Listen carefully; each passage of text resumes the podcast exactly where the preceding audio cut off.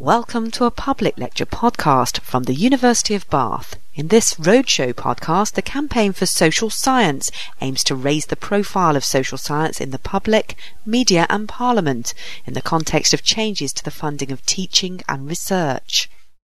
For those of you who don't know, I'm, I'm Glynis Breakwell, I'm the Vice Chancellor of the University of Bath, and it's a great pleasure for me to welcome you here to this presentation and discussion today. What we're going to do is we're going to hear about the campaign for social sciences, which is very much associated with the Academy of Social Sciences. Um, you will not be at all surprised, since I am an academician myself, I am a social scientist myself, that this campaign is very close to my own heart. I think it's timely that we are doing something along these lines now there has been over the last two decades a significant erosion in the sort of support that social sciences have received.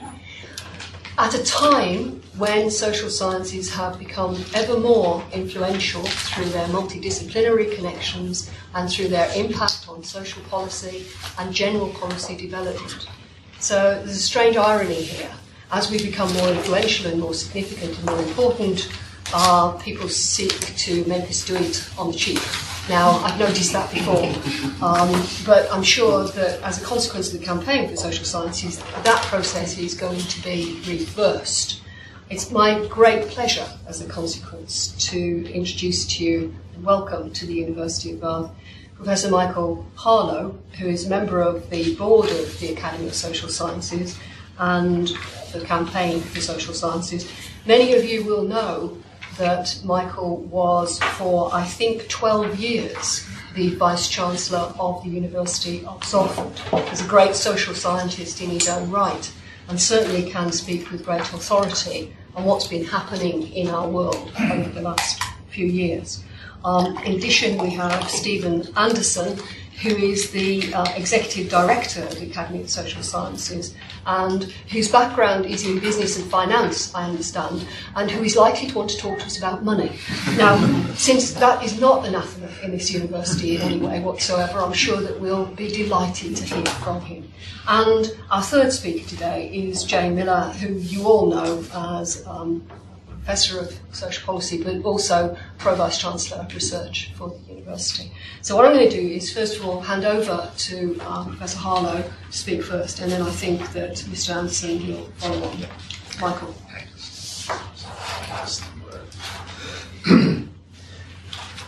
Thank you. First, I'd like to thank all of you for taking the time to come to this presentation of the Campaign for Social Science, and obviously express our thanks to you, Glynis, for your support, and Jane and Maria and the other university staff who've helped about this event. Um, Liz is, of course, one of our most distinguished academicians, and it's good to see that this. You had to say that. it's true. the second half of the sentence, I'm sure you'll agree with anyway, which is that it's very good that this university has such a strong contingent of academicians, which, which it does, and a number of them here today. Malcolm Johnson, in particular, who serves on the uh, Council of the Academy Good to see you here.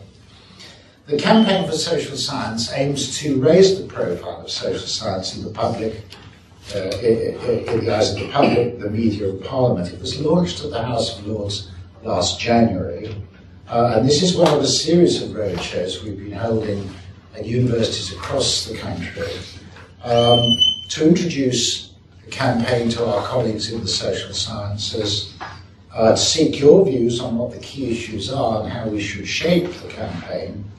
And yes, coming to the money issue, but not only money, to seek your continuing support, financial, moral, professional, in every way for the campaign. To, it's now, I think, getting some real momentum.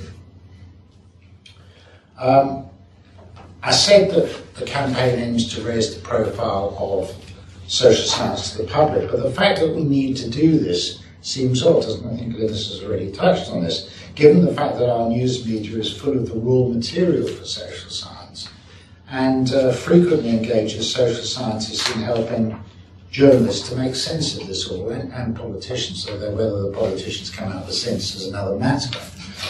At the launch of the campaign, our president, Howard Newby, reflected on this and suggested that we're now in the same situation that the in the social sciences where the STEM subjects were about 15 to 20 years ago. Then they felt undervalued and underappreciated, and they recognized that there was a lack of public understanding of what the STEM disciplines concentrated, uh, uh, sorry, contributed to society and its development.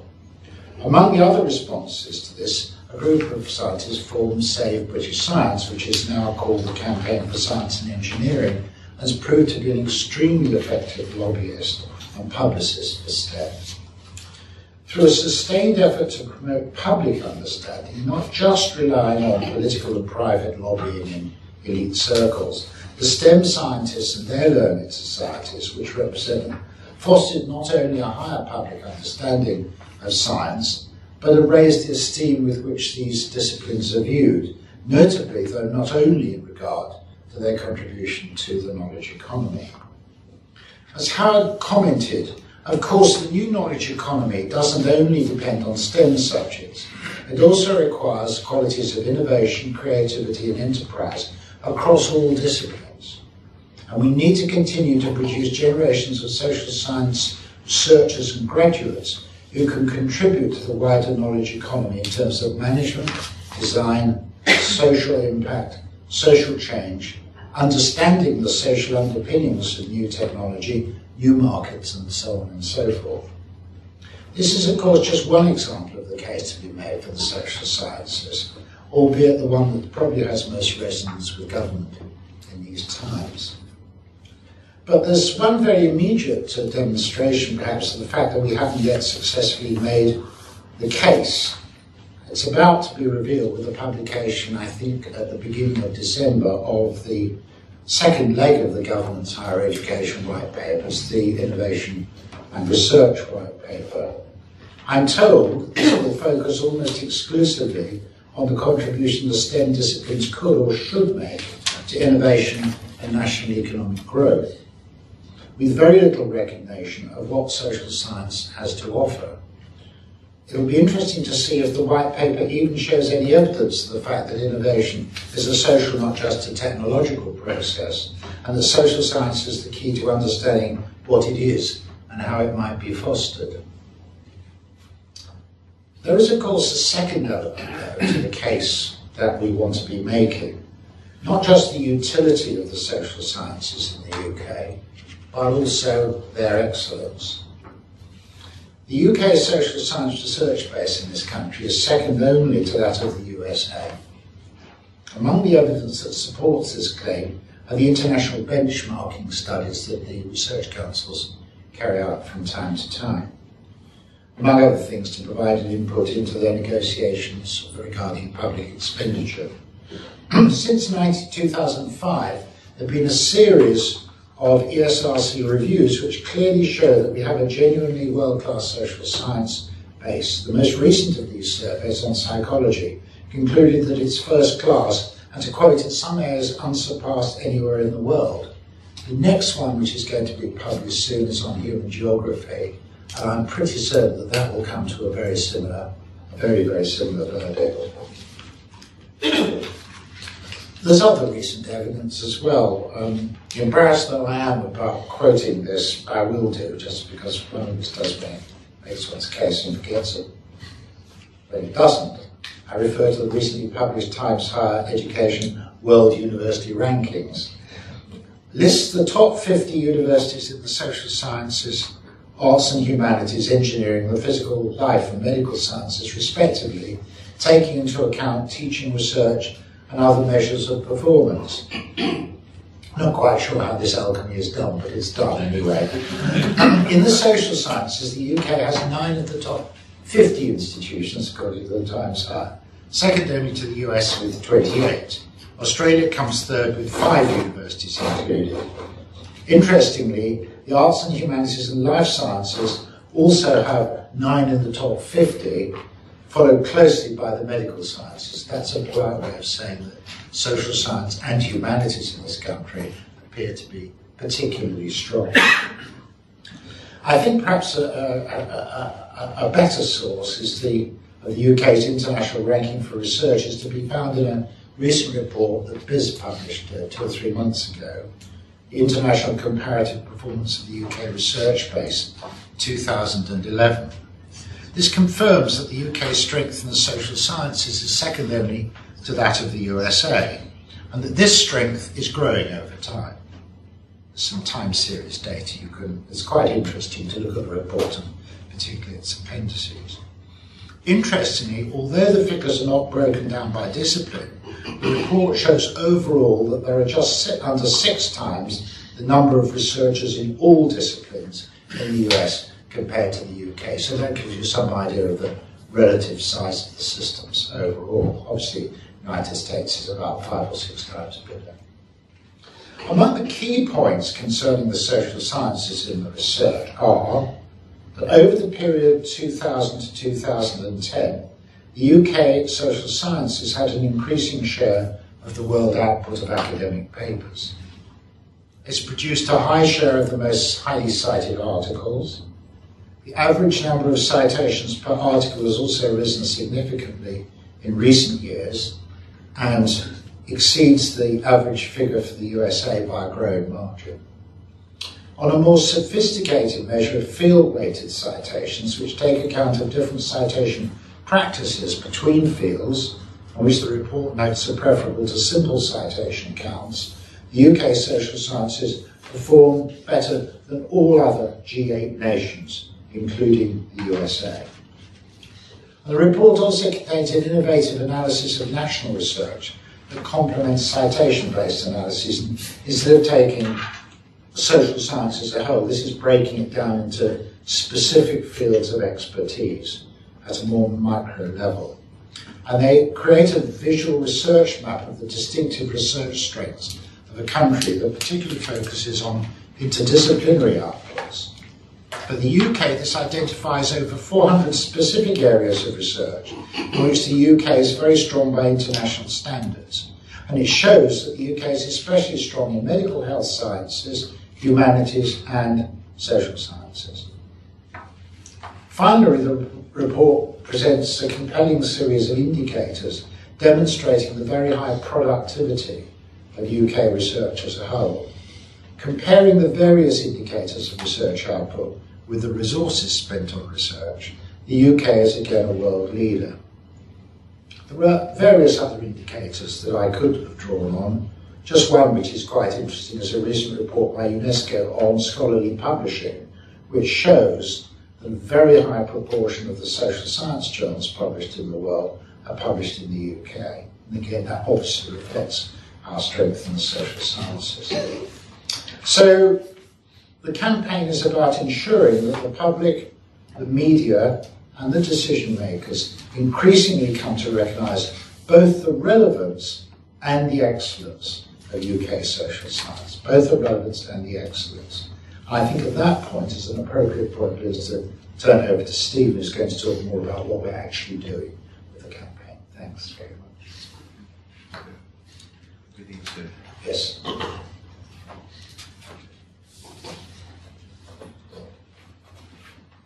Good.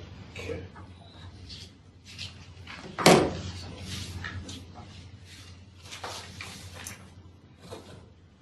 Well, uh, good afternoon, everyone. And like Michael, I'm uh, delighted to be here today and uh, delighted to have your hospitality and wonderful organisation uh, for this event. And we could see the sign, the signage uh, for here all over the campus as we came in. And um, as you'll see later, we've been to quite a few places, but I have to say that it's certainly the signage. Um, it, has been superb. Um, Otherwise, you might still be wandering.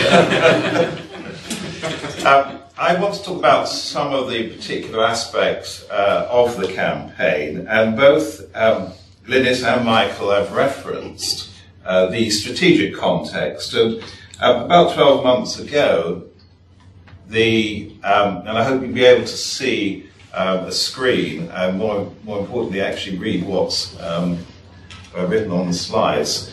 Um, But about 12 months ago, the Academy Council was reviewing um, the position, uh, the strategic context of social science, and made a number of observations. And I think the first is to say that um, there was a very widespread view based on evidence that um, social science was not being sufficiently valued uh, by politicians. Um, and uh, it either wasn't named and identified as such, or um, it was sort of thought to be co- common sense anyway. So um, that I think is a significant um, challenge for social science is the, in terms of public understanding, is political understanding of social science. Um, and allied to that, there it was no longer a senior voice within government to make the case for social science. Um, Professor Paul Wiles had retired as the chief social scientific advisor to the government um, and was not replaced at the same level, and the role was split um, between uh, two people who are both incredibly able, but they have other jobs as well, um, and um, they were they were not of of the same level of seniority um, as Paul Wiles, and that's important for issues in relation to access to ministers uh, and such like. Um, and that, that is uh, quite a concern that there is no, uh, within a network of um, something like two dozen uh, departmental scientific advisors, there's no chief social scientific advisor uh, in government at the present time. Uh, the third sort of observation that we had was that um, social scientists were not being called on sufficiently, in our view, to give evidence um, to relevant uh, select committees, um, and uh, that, that itself was of a concern. Allied to that, though, um, we haven't been sort of terribly good at speaking up for social science. Um, and there is certainly not a central media group um, who uh, are able to speak for social science in quite the concerted way um, that uh, the STEM subjects seem to achieve. There are particular issues about fund, uh, the funding regime in universities at, at the present time, but there's there's a real concern for postgraduate social science funding for that um, and the need to ensure that there is going to be um, a competent group of people coming forward um, for the next generation and beyond. And finally, um, there are issues about the maintenance and continuity of data sets, particularly longitudinal studies, um, and there's a need to uh, ensure that they are um, maintained. So, against those kind of challenges, particular challenges, and the overall context, as Michael said, the campaign was launched um, at the House of Lords on the 20th of January this year. Uh, we had a packed audience. Um, we had uh, very eminent speakers, two of whom we're going to hear from now. So we're going to play two very short clips um, of David Willetts speaking, and then followed by Trevor Phillips you can watch, uh, uh, listen and watch the rest of uh, that presentation from Trevor Phillips, and indeed all of the presentations are available on the website campaignforsocialscience.org.uk, um, and you can see uh, what each of the uh, speakers um, had to say. So, January this year, we launched the campaign. It was sponsored by the Academy of Social Sciences, but launched as a semi-autonomous uh, campaign and much more with a remit for advocacy uh, rather than dissemination. The campaign plan um, extends to uh, something close to 20 pages, and I just want to share with you some uh, extracts. And the first is to say, what are we about? Well, it's about raising the public profile of social science to ensure uh, it is better identified, understood, and appreciated. And we've set for five for the next five years um, the following external objectives. Uh, we're looking to influence public policy with uh, evidence, to be regularly in the news and commenting with, from a social science perspective on topical issues, uh, to be in a position to speak with authority on the state of social science here in the UK, um, and promoting the benefits of investment in social science education and research. And allied to that, uh, there are internal objectives. Um, we've obviously got to create an organization that's capable of delivering to the external objectives. And by 2016, five years' time, we have got to be securing funding of the order of a quarter of a million pounds a year um, if we are to run a campaign on a similar sort of basis, a similar level to that uh, being run by the Campaign for Science and Engineering. And then uh, beyond, beyond uh, 2016 to have decided what the future is, and bearing in mind that uh, the Sacred Science Campaign for Science and Engineering has been going for 25 years now.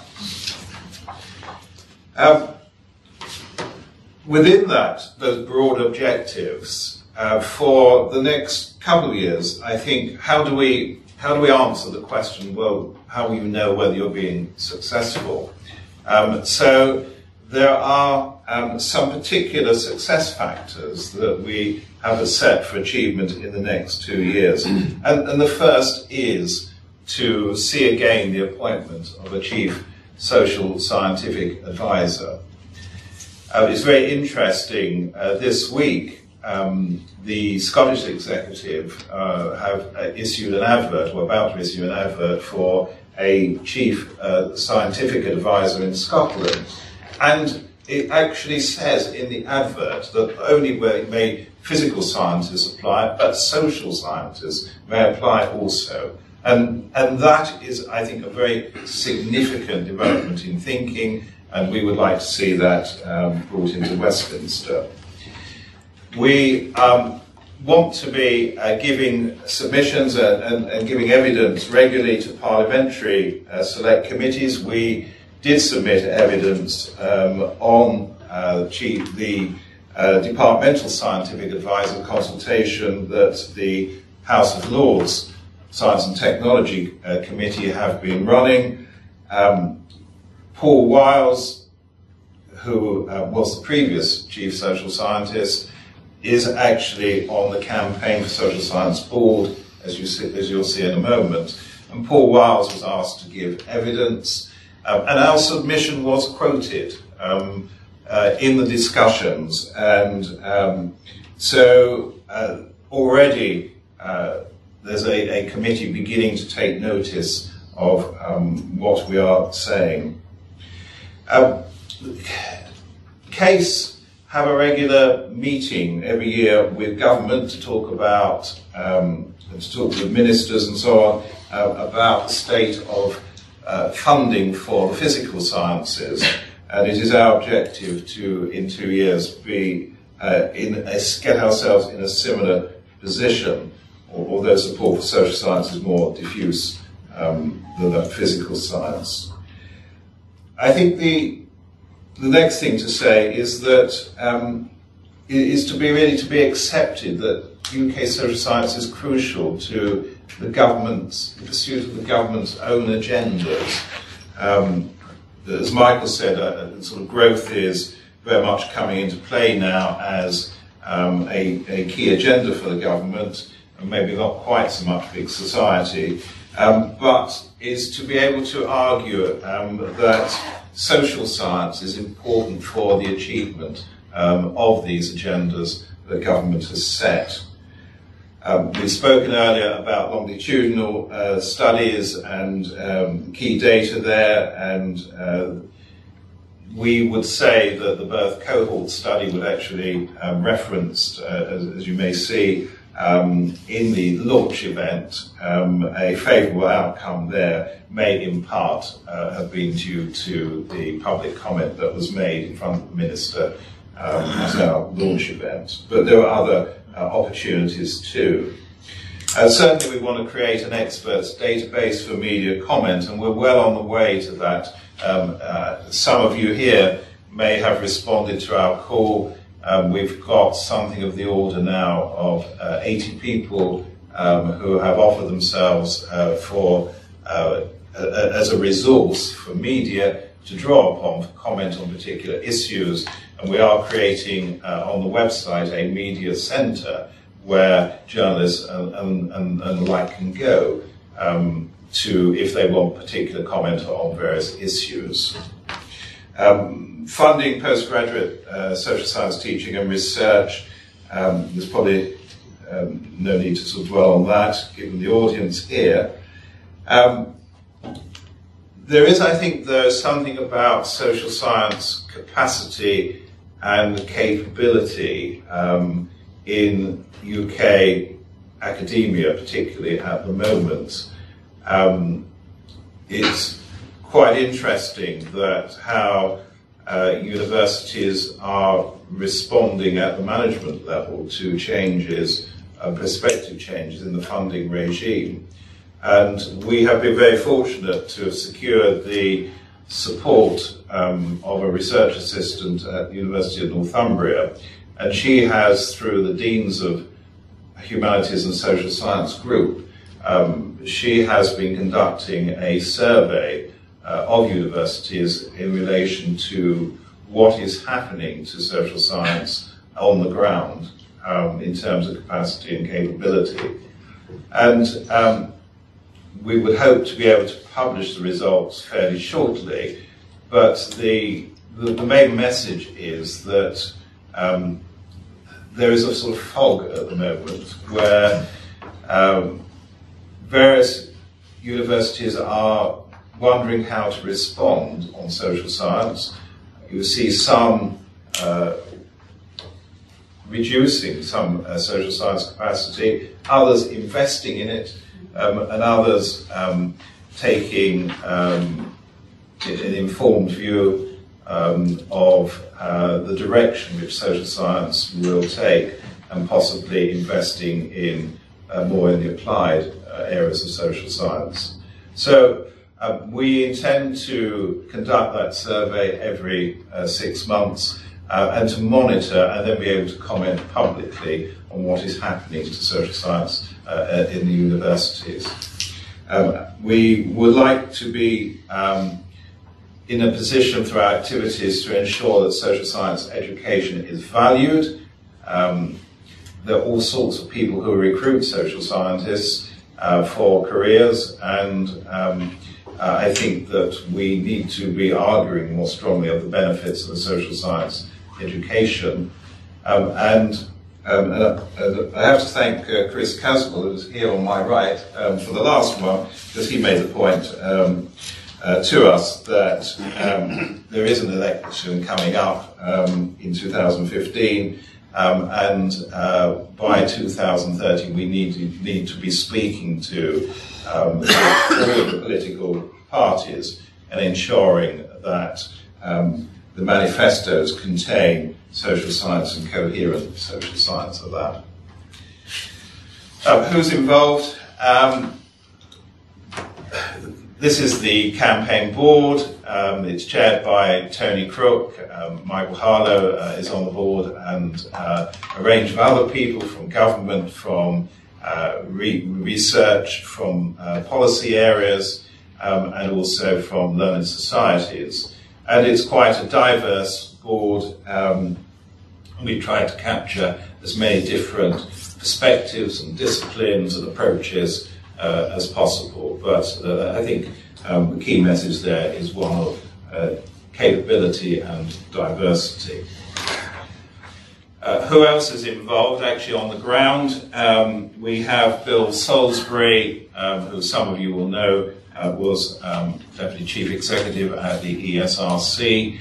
Um, as a campaign advisor, David Walker, journalist The Guardian, also um, as a campaign advisor. And uh, thanks to funding so far, we've been able to make um, some modest appointments of people um, to uh, actually deal with um, either press or sort of day-to-day administration. What's been achieved so far um, some highlights for, for you. um, a few weeks ago, we um, organized a conference uh, on recent riots, and this was a conference that um, could have been sold out many, many, many times. Um, there was a huge, huge uh, demand for the conference. Um, it was a day, it was a day conference bringing together um, people from the various social science disciplines to offer particular perspectives uh, on the recent riots um, and to broaden um, the discussion of uh, the riots uh, beyond, uh, I think, which what was the government's sort of early comments on criminality um, and, and, police behaviour. So um, there, that was a very good and helpful uh, discussion. Um, there is a video of the entire day, and it's, it's, a very big file size at the moment, but if you would like to um, uh, have, have a copy, then please let us know and we'll try and get it to you. Um, I've referenced the submission and the evidence given to um, the Science and Technology Committee on uh, scientific advisors, and I've referenced to the survey um, on capacity and capability. Um, other things, though, is that um, Audrey Osler and then separately Elizabeth Meehan have been writing um, fairly sort of accessible articles on what can social science do for us, um, and, and, they are worth a read. And whilst all that's been taking place, we've been um, continuing to launch booklets in the series called Making the Case for Social Science. Um, they are the blue and various multicolored um, booklets that you um, have, have available today, um, and many more are planned. Um, and these are bring together sort of vignettes of social science research on particular topics. The launches are, are always at Westminster. Um, we are fortunate enough to get ministers or former ministers, um, and there are normally very good political uh, type debates. How we've we been going around getting support? Well, we've been running a number of road shows. Um, we've already done quite a, a large number before uh, today. Um, so when I say that the signage here was particularly good, those are some of the comparisons you can make. Um, and there are more uh, to come. Northern Ireland uh, in the early part of next year, and uh, we're just about to conclude a date for um, Kent at uh, Canterbury. So we've been going around the country to audiences similar uh, to this um, to uh, make the case for the campaign. Now, this is where we come to the, um, the sort of money bit, um, but not just the money bit. Um, there is an associated development appeal. Uh, the Academy of Social Science, which has sponsored the campaign, um, we don't receive any public funding whatsoever. Um, we don't have, we have a journal called Contemporary Social Science, and it's a good journal. And the issue that's about to come out is on crowds, which seems very relevant. But um, the Academy is funded entirely by, almost entirely by membership subscription. Um, and there aren't the resources uh, to um, fund also a campaign. So there does need to be um, additional funding of capacity if we are to raise our game considerably um, beyond current levels. And this is where we sort of need to be in terms of building income uh, in order to provide uh, the resource um, over the next uh, five years. And you'll see that we set ourselves a target of raising £75,000 this year. We have commitments now of about £80,000 with more to come. Um, and so uh, the first year's target has been secured, but you'll see this little stretch um, in future years. Where have we got the money from um, so far? Well, I'm delighted to say that every member uh, of the Academy's Council has contributed personally. Um, and also, we have 50 individuals who are contributing on a personal basis. Um, and there's also the opportunity to claim gift aid. Uh, our publishers have been very supportive. Six publishers have contributed, um, principally money, but other uh, forms of supporting kind as well. 14 of the Academy's 43 learned societies have so far contributed. Um, and a major plank of the campaign, of the funding, is um, to have support from universities. And I'm delighted uh, that eight um, who we've approached, and we can only, through resource, approach universities sequentially. Um, the eight that we have approached thus far um, have all uh, contributed and committed support. And I think it does need to be, to be borne in mind that there are 75 universities who support uh, campaign science and engineering uh, every year.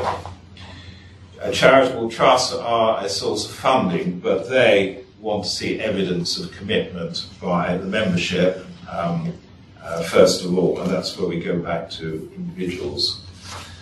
Finally, how can you help? Um, we do need to increase the capacity and capability of the campaign. Um, I hope that I try to show you what we can do on existing resource, but we do need to lever, leverage that up much more. Uh, and to do that, frankly, we either need supporting kind, people giving time or their talents, um, and for earlier career people is often seen as um, career enhancing, a CV enhancing, um, either in terms of writing for the campaign, um, being prepared to initiate and hold local events, making videos um, uh, is a particular interest at the moment uh, and such like. And then the other strand really is um, to register with us as a supporter and be prepared to make a donation. And it's amazing that a few pounds a month does, in fact, go a long way. Um, and um, is often not greatly missed in the overall scheme of things. So um, that's where I want to end. On your uh, this, I think, have been some material about the Academy, um, a campaign leaflet which looks like this and tells you uh, all the various ways you can, either in writing or online, contribute uh, to the campaign. And I hope that you will both um, be interested enough to take a copy away with you and then later on starting to actually do something about it uh, and convert intentions into action um, and uh, sign up for us. Thank you very much. And just to further demonstrate our organisational skills, copies of Stephen's slides will be available outside so you can pick them up as you go. I need this way. Um, we're um, making a podcast of the discussion and presentations today, hence the, uh, the need for this. I'm going to open the floor in a moment for general discussion and questions, but first of all, I just wanted to say a few words from the perspective of the University of Bath. And in particular, I want to focus just on two issues employability and the relationship between the social sciences and STEM. Michael's already talked a little bit about that, but I wanted to add to that a little bit. So, on the employability side, social sciences is a very important part of our subject mix at the University of Bath. Our Faculty of Humanities and Social Sciences has about 3,000 undergraduate and about 2,000 postgraduate students. Our School of Management has about 1,000 undergraduate students and about 800 postgraduate students. We're a partner in the recently launched Southwest Doctoral Training Centre for Social Sciences with the Universities of Exeter and Bristol. In fact, if you put Bath, Bristol, and Exeter together, the Southwest is something of a powerhouse in producing social sciences research and social sciences graduates. Now, as we all know, graduates are facing a pretty tough labour market at the moment.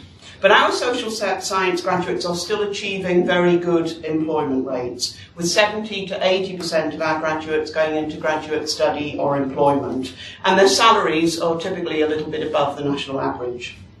Our graduates work in a range of areas. They work in government and public services, education, social care, human resources, marketing, media, NGOs, industrial sector. I could go on. They work in all sorts of different places. Now, one of the factors that makes our graduates so good, as well as the quality of the teaching that we give them, of course, is the placement experience. about 65 to 70% of our undergraduates take part in a placement, typically a year placement as part of their degree. We have a very well established placement system with some fantastic opportunities for students. One of my favourite examples was going about five years ago to a meeting at the Treasury and being greeted by one of our economics undergraduates who was there for their placement. And I could give lots of other examples. Last year we had um, a student working with the Metropolitan Police on the British Crime Survey. We had another student at the Home Office collecting data on knife crime. We have a range of fantastic placements. Our students want and they value those placements. But perhaps more to the point for this discussion about the value of social sciences, the employers want our students. They want them for placements and they want to employ them when they graduate. They want people with social sciences knowledge, skills, and ways of thinking about the world. That's a very important part of this campaign, I think. And social science is also wanted and needed more widely. In my role as Pro Vice Chancellor of Research, I'm responsible for the university's knowledge transfer account. Now, this is a three million plus grant from the Engineering and Physical Sciences Research Council, which we have in order to translate science and engineering research to practical use to use that research to exploit that research in some way. It might be new products, it might be improvements to existing products, it might be new ways of doing things, a whole range of things that we supported through the knowledge transfer account. Now, I personally have learned a lot about science and engineering in the process of doing this. It's been quite challenging for me as a social scientist moving into this area. And I've learned a lot about the challenges that scientists and engineers face in making an impact with their research. Um, but what I've also been struck by very often is the importance of social science to this work, and Michael already said this the importance of social science in many of the things um, that the STEM subjects are seeking to achieve through their research. So this might be want- about wanting to change behaviour, for example, to get people to live in more energy efficient ways or to encourage the adoption of technology to meet social needs, assisted living, and so on. Or it might be, and often is, about the need to understand the politics and constraints on political and social change. How do you get your research findings into the policy process? What's important in the politics of social and economic change? Social sciences, I think, is at the heart of many of the grand challenges that we face as researchers and as citizens. And there is, to my mind, a very necessary link between social sciences and the STEM subjects. We shouldn't allow these subjects to be seen as being in competition for funding or for legitimacy. We should see the connections between them. And I would hope that's something that Bath, with our mix of subjects and approach, could really bring to thinking about the campaign for social sciences. How do we make those links and how do we ensure the importance of that?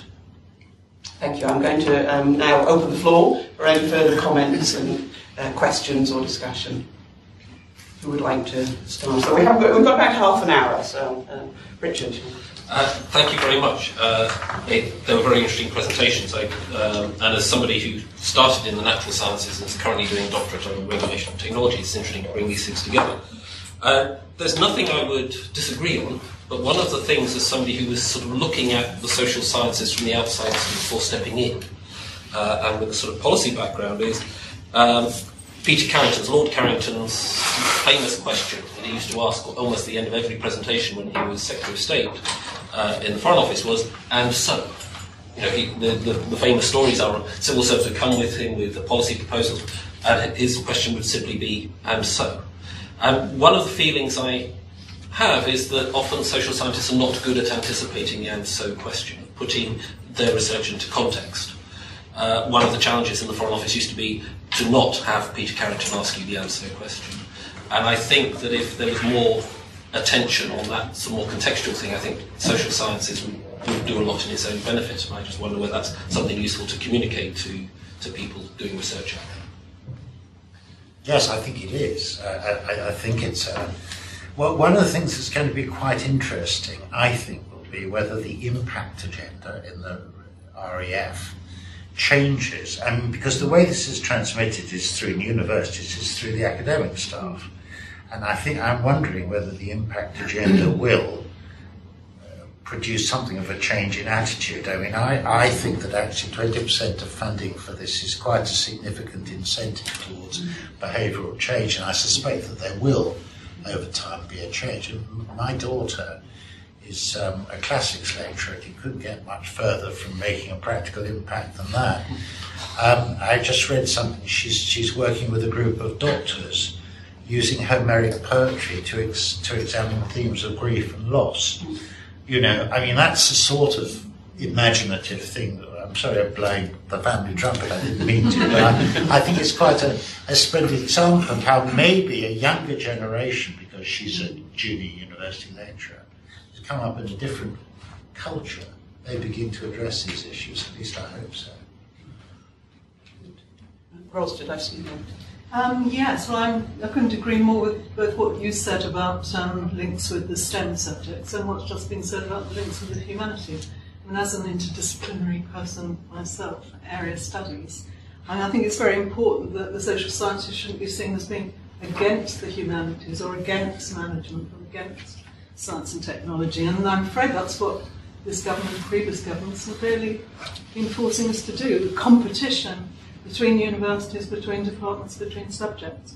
And I think we do need to see the connections between them and not, uh, I mean, the government's treating the social sciences and humanities equally badly. I mean, I, Steve might want to mention something that we are doing at the moment which relates to this. Um, yeah, I, I, think the first thing I want to impress, um, which is allied to your question, is that um, the campaign for social science is a campaign for social science. It's for, it's not against. Um, and people sometimes say, well, you're against the cuts, commas. Um, this is not a campaign against the cuts. It is a campaign for social science to raise the profile. Um, but it is one that recognises that although we have a particular constituency of social science, uh, recognises the interdis- interconnectedness and interdisciplinary nature um, of most issues um, need to be considered fairly on a sort of very broad um, basis. We are seeing uh, John Beddington, who, who is the chief social, um, is the chief scientific advisor to the government um, in uh, 10 days' time. Um, and it's very interesting, I sort of referenced earlier, that there are something like two dozen um, departmental scientific advisors, um, but they are nearly all from the STEM subjects. And one of the things we want to be talking to him about is how that broader perspective and how the linkages that you um, suggest can be achieved by having a broader spread of uh, disciplines represented at scientific advisor level. So I think it's something that we are very conscious of. We're not against um, anything, we are for social science, but social science in its broadest possible context. I should tell you that when a few years ago, some of you may have met Bob May, who was Lord May, who was the rather outspoken Australian chief government scientific advisor, and Bob used to say, social science is very important far too important to be left to social scientists. um, now people have got warmed up, I've got a list of names, so we'll take a few comments here. Um, so over here first. Yeah. Um, in, t- in, terms of linkages, could you say if there's anything going on um, that you're doing with FE colleges or, or sixth forms or, or teachers in terms of students and feeder routes through GCSEs A levels into social science at degree level? That's a good one. Hold that thought. Um, Jeff, I think I saw your hand. Um, thanks. I, it seems to me that one of the. I wanted to engage with the common sense problem, if you like. It seems to me that one of the problems that social sciences have as an image is in relation to their methodologies and, and evidence. um, in particular, I mean, I take an example from development studies, very interdisciplinary subject, very wide range of methodologies used. But the chief research advisor in, in the government, uh, in Department for International Development, comes from a medical background, and his his attachment to evidence-based um, knowledge for policy is very strongly dominated by positivist forms of methodology in social sciences. And it's very difficult to convey the, as it were, the case for qualitative, ethnographic, anthropological, uh, etc. forms of uh, inquiry and, and, evidence building. And I think that's a particular challenge more generally, and why, as it were, the social sciences suffer from a common sense hurdle, as it were. And one more, Bastian, I see you. Yeah, well, it's it's just in line with, with, with actually the previous uh, comments, which which is we, we we should absolutely not profile ourselves as, as being against, I'm from psychology, sorry, um, as, as against STEM. I mean, that, that, that, is, that, that would be very, uh, very unwise. And, and I mean, in psychology, we, we are, our natural uh, say funding niche is ESRC, and that will probably remain the case. But we are we are very much also successful in looking at EPSRC, for instance. I mean, there's there, there's so much to do for social sciences, uh, in the sense of you know you, you can build machines, but people have to use them, and and, and we we can we can help to do that in a in a good way. So so I mean there's. I think that that needs to be promoted. I think very much. That's uh, like to to, to agree with. Michael, do you want to come? Yeah, I'll, I'll pick up a couple and leave Stephen to pick up the, the uh, further education sixth form one. Um, on the last point, um, uh, when, when I was at uh, Salford, I helped set up something called the Centre for Sustainable Urban and Regional Futures, which is a group of very good social scientists working on sustainability in urban contexts. And actually, a very significant proportion of their grant funding has come from EPSRC than the so I'm very familiar with that. We actually have good relations with the Campaign for Science and Engineering. In fact, Stephen went to talk to them and got some advice on how we should proceed. Um, I think when it comes to sort of lobbying, we're going to fight our corner for the social sciences as they will fight their corner for the STEM subjects. But actually, my view about social science research is much the most interesting problems are at those points where the disciplines intersect. Many of them are in the modern world. And I think particularly in terms of making the case for social science, it's those areas that we have to be present in. That relates a little bit to the issue of, of, of quantitative, um, of qualitative social science. What I'm going to say you may not agree with, but I think that we have to raise the level of um, ability, the, the, the quantitative skills of our social scientists in this country. And I happen to think, because I was very involved with helping to get the British Household Panel Survey off the ground when I was at Essex, and that led to the development of a huge amount of expertise in longitudinal studies. And under that big umbrella, a whole variety of initiatives have flourished, including something called QualiData, which is the archiving quali- of, uh, of um, qualitative data. So I actually think those two things go hand in hand. I think if we can raise the profile generally with which social sciences is viewed, then all sorts of other things become possible.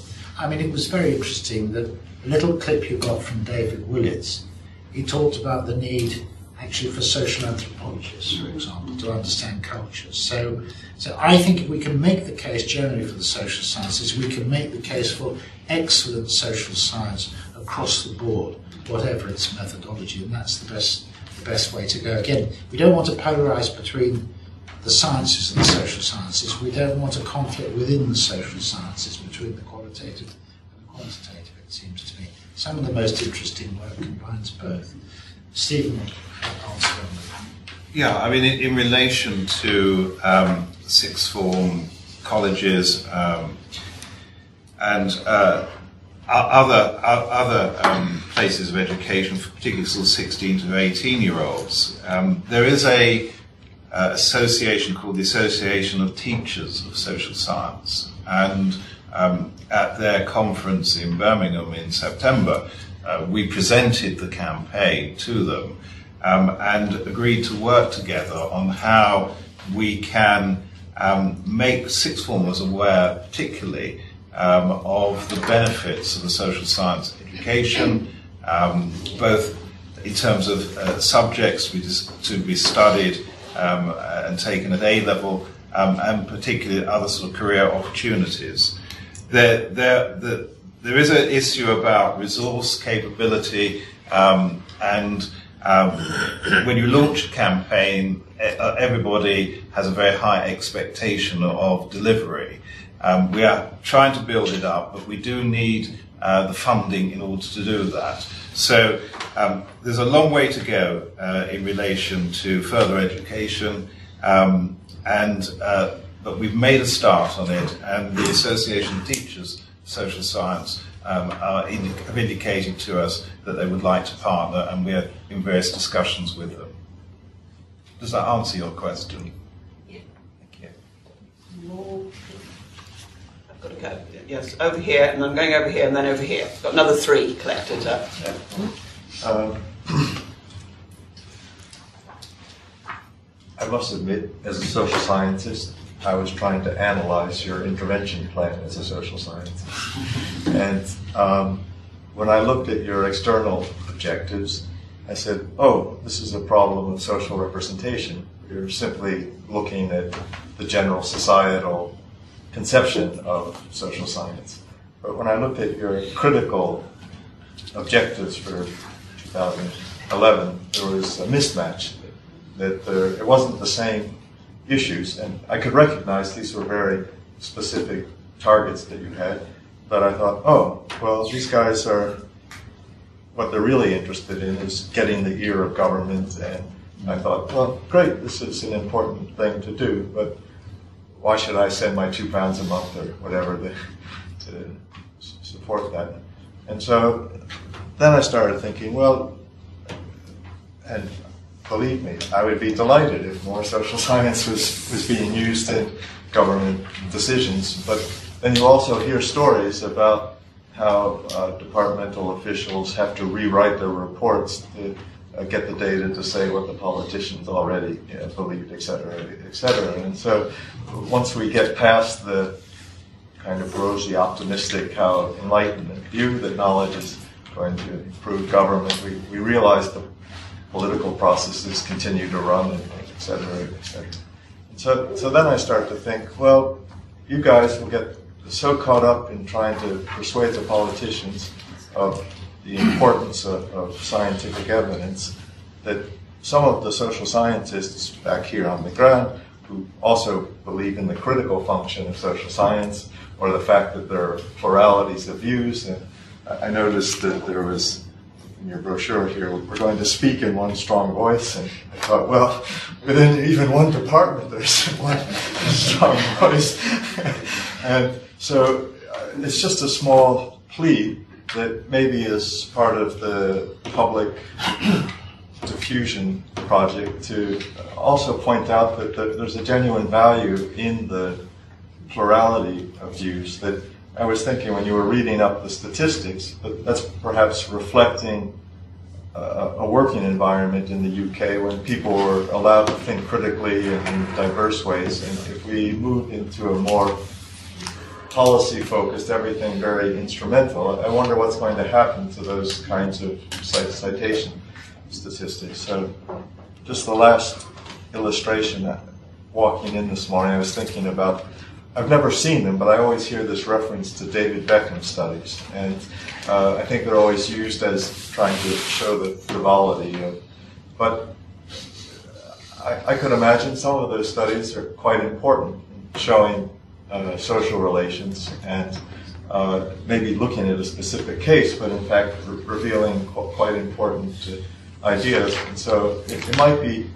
I hope there's a little bit of room in the campaign also to promote the idea of the kind of diverse ways in which people are working in social science, and not all of it is necessarily instrumental, but those critical and analytic functions are, in fact, quite important in training people to look at things from different perspectives, et cetera, et cetera. Thanks. A bit of social science application to the campaign there. We've got over here, John. Um, thank you. Uh, building from what the Pro-Vice Chancellor was talking about with the relationship the social sciences uh, and the different STEM topics, is there is there an idea, a goal, perhaps a notion for creating a science, technology, and society type group or kind of working committee? I mean, we're all committed to death in many ways, but something along those lines Because I, I do know that there would be people who'd be very keen in doing something like that, myself included, which is why I'm asking. Um, but you certainly find individuals across institutions from the north and the south in various research units, groups, and departments uh, who would come together, I know, and work in those, those areas. Uh, and if it's not been proposed, I would like to propose it and suggest you consider it. Can, can I just piggyback on, on that question? Because I think it's an, it's an absolutely excellent point. Yes. Um, and, and, and it ties into something that I've been thinking throughout the presentations, and that is why is this a separate activity for the Academy of Social Sciences? Why is it not something that the British Academy is actually supporting? Why is it not something that actually the Royal Society should tap into and support? Why is it not something that the Royal Academy of Engineering should tap into and support? And the reason I would say that is that if we could only get those giants leviathans um, actually on board, we wouldn't be needing to scrimp and save for money because actually they've got an enormous amount of dosh. Well, I, I, ca- ca- ca- there's two there's two big questions. Let me have let me have a stab at both, of them, I'll pass it over to Steve as well. On the first one, the question of, I mean, you posed a lot of questions about the nature of the dilemmas that we face. Do we go for an elite versus a mass strategy as one? Do we do something that's trying to suggest we're only making the case for social science in terms of policy relevant research? Worse than that, do we get tied up with um, trying to, in some way, provide, you know, working in favour of, uh, uh, of, of policy-based evidence rather than evidence-based policy? I think we're aware of all of those. I mean, sometimes in life there isn't a solution to all of those. You have to manage the differences. On, on, on the on the on the on the question of lead versus the mass strategy, one of the things we need to do is to get more resources into promoting the public understanding of the social sciences. That actually takes quite a lot of money. Um, we have to try and work in ways to get some leverage to try and get the funding to do that. I mean, ultimately, I hope if we can establish a substantial enough reputation, we might get ESRC funding to do that sort of work, for example. So, in a way, you're sort of led to try and influence the decision makers first of all. But I think there is, I mean, I did say deliberately in my introduction that the Campaign for Science in Engineering didn't just concentrate on an elite led strategy, but was genuinely concerned to raise the public understanding of social science. And so, you know, we're contributing to the ESRC Science Week. We need to do more of that sort of thing. On the question of falling into, um, uh, you know, policy-based evidence, one opportunity there, which we want to open up, is actually giving evidence to the select committees, which I do think, for their limitations, are proving to be you know, really quite effective in beginning to throw light on the working of government, expose their weaknesses, and they, they are as they are the committees I think are interested in the evidence, frankly. So that's one major area that we work. On the question of the um, science and society, at one level, what I'd like to suggest is maybe, Glynis, we could have a discussion after this meeting with you, with you and others about how we might move that forward, because I think it would be very interesting. But let me just say, I think we haven't really talked to the Royal Society about this, but I get the impression from everything I know about the Royal Society that actually we may well be able to develop some links with them. I have to say the British Academy has a much more. Are there any FBAs? any FBAs? Some of my well, best friends are FBA. I can say And all, all male. We have. White. There are a few women, actually, not many. We have persistently sought to engage the Academy in the campaign for social science, persistently and consistently. And I have to tell you that some of you may know Robin Jackson, very nice man who's the chief executive of, of the BA. Very positive, the staff are very positive, but they don't make the decisions. And it's proved to be impossible to get the BA to cooperate. I sit with the BA on a thing called the Strategic Forum for the Social Sciences. I have, which is a very interesting forum which brings together the BA, ourselves, government, ESRC and the major private foundations funding social science. There's a lot of useful discussion on there.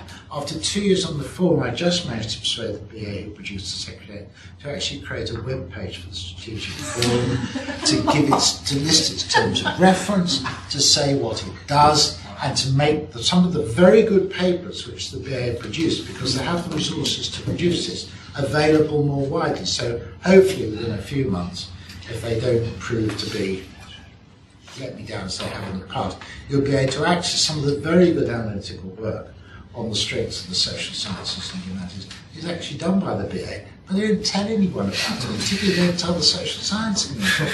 It's frustrating. So we want to do the outreach, but we don't have the resources to do the basic work.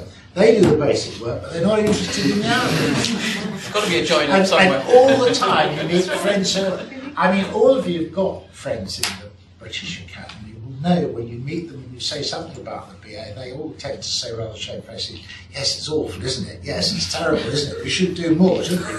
So, what are you going to do about it? Nothing. Sorry. I, I think it's I think it's worth add, I think it's worth adding that um, uh, I was talking to the previous president of the BA and um, I was talking to her and I was talking about advocacy for the social sciences and she played it back to me and said dissemination and I thought that that little exchange captured the essence and the cultural differences of where each uh, organisation was, was coming from. One talking about advocacy and another talking about dissemination, much more passive um, and reactive. There, there is the issue um, that uh, those that are in receipt of government money and very substantial sums, and the British Academy has something of the order of 26 million a year, um, have to be very careful, and we acknowledge and accept that. But that does constrain their behaviour. Whether it constrains it as fully um, as uh, seems to be the case at the moment, I don't know, but that is a feature. But we are very much more about advocacy rather than dissemination. I'm aware of time, but I've got two people who did catch my eye earlier, so I want to give them the last two questions, and then we'll need to come to a halt. So that's Rajni and then Tim. So Rajni. Yeah, I was very interested in the fact that in your booklet you have um, we must promote and protect the values of social science, and I value that very much because in so much of our discussions on the seismic transformations occurring in higher education, the word value is noticeably um, absent. But at the same time, it just raises and opens up some very, very thorny um, questions. So it would be interesting to know how you would respond to a member of the public who comes to you and says, well, what do you mean by the values of, of social science? And Tim? Yes, my name's Tim Mays. I'm a chemical engineer, so I'm a STEM interloper here. Um, I, I, I would uh, suggest that we can be very creative about how we can link the social, political, political and economic sciences with, with the physical sciences and the engineering sciences. And I think we could do that at undergraduate and postgraduate level. At undergraduate level, there are opportunities to insert, if you like, social, political, economic sciences units mandatorily in, in some science and engineering degrees. That's often a bit of a problem because these degrees are very tightly packed and it's often difficult to free the space up. But uh, the Vice Chancellor and the, and the Pro Vice Chancellor may remember the last week where there was a dinner we, over a glass of wine or two, so I'm not quite sure how much it was fueled by other things. But an idea was, one idea was we, we've heard from Jane about replacement uh, opportunities that we have at Bath which are industrially related, but there is there may be, and this is quite on the back of backpacking calculation, which chemical engineers are prone to do, is saying, well, why not offer a year for these students who may not want to go into industry, who may think of going straight through, or may not be bothered, to do a year maybe of social, political, and economic science, to do a whole year, come back, finish their degree in science or, or engineering, and they would graduate with a pretty compelling set of academic qualifications, although they might not have the industrial links. And the other side would be to, at the postgraduate level, we have doctoral training centres, which are now a model for postgraduate training. Why not have a doctoral training centre that would address the issue of uh, bridging the gap, put it that way, between science, political, economic sciences, and social, economic, political sciences with the engineering and physical sciences? You could have graduates from both sides, if I can put it that way. or you could have a training program at the beginning of the MRes, which is the often the first year of a four-year training centre program. And I think that there are lots of educational opportunities at undergraduate and graduate level that we could probably pick up to, to educate the people who will then take on the mantle of trying to inform policy or to trying to develop or link up with uh, local government, national government.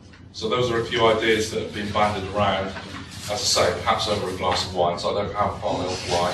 See what interesting dinner table conversations we have, cross-disciplinary. Um, very quick responses as time Well, on the values of social science, I think that that deserves a longer discussion, doesn't it? But I mean, I think that some of the issues we need to be open, we need to be critical, we need to be diverse. There are a variety of a variety of issues there. I think that we need to to explore. We do actually have some people working um, on, on, ethical issues in the social science, which is a subset of that, which if you email me, I'll put you in touch. On, on the issues about the, the link between you know, making this between social sciences and, and, and science and engineering, I just make one quick point. I think one way around is to suggest that we design courses, we structure sort of joint courses and all sorts of things. I actually think a strong approach may be to think about substantive areas of work. I mean, I, I, I'm, I'm urban sociologist by background, and I came in to urban studies at the beginning of the 1970s when there was large-scale modelling of urban systems going on. And a lot of people came into that, like, for example, Alan Wilson, who was you know, Vice Chancellor of Leeds, from a science background. Likewise, when I was dean at Essex, I mean, I'm afraid this is probably not a very good thing, but we had lots, we discovered, of course, we had lots of physicists who good at building theoretical models, going and earning a lot more money than a physics professor in, in the city. More recently, when I was Vice Chancellor of Salford, we just opened a thing called Media City next to the BBC, which brings together social scientists involved in cultural studies, um, scientists and engineers involved in technological innovation and creative arts people. And there are new mixtures coming out of that and new ideas. So I think it's really part of the trick is to actually think of substantive areas, substantive ground on which this collaboration. And I think that would then seize the interests of students and in terms of employability and so on and so forth. We need to you can tell our teaching starts at 2.15. People are starting to have to leave. So um, I'm going to call the Vice-Chancellor to bring proceedings to a close. Can I, um, on behalf of everyone uh, who's attended the meeting, thank Michael and Stephen for pre- presenting um, the work that's going on um, and for their presentation of the plea for financial support. I'm sure that you've all registered that. Um, I think that the nature of the discussion that we've started to engage in here is something that probably we should continue within the university and to think about what we should be doing as a university as part of the campaign, but also independently as a university. Think it's a very important thing for us to understand how we are going to take it forward, taking account of the points about the reflexivity of the activity we're engaged um, I really do think it's been a good start to that engagement with the questions. So, will you join with me in thanking our speakers?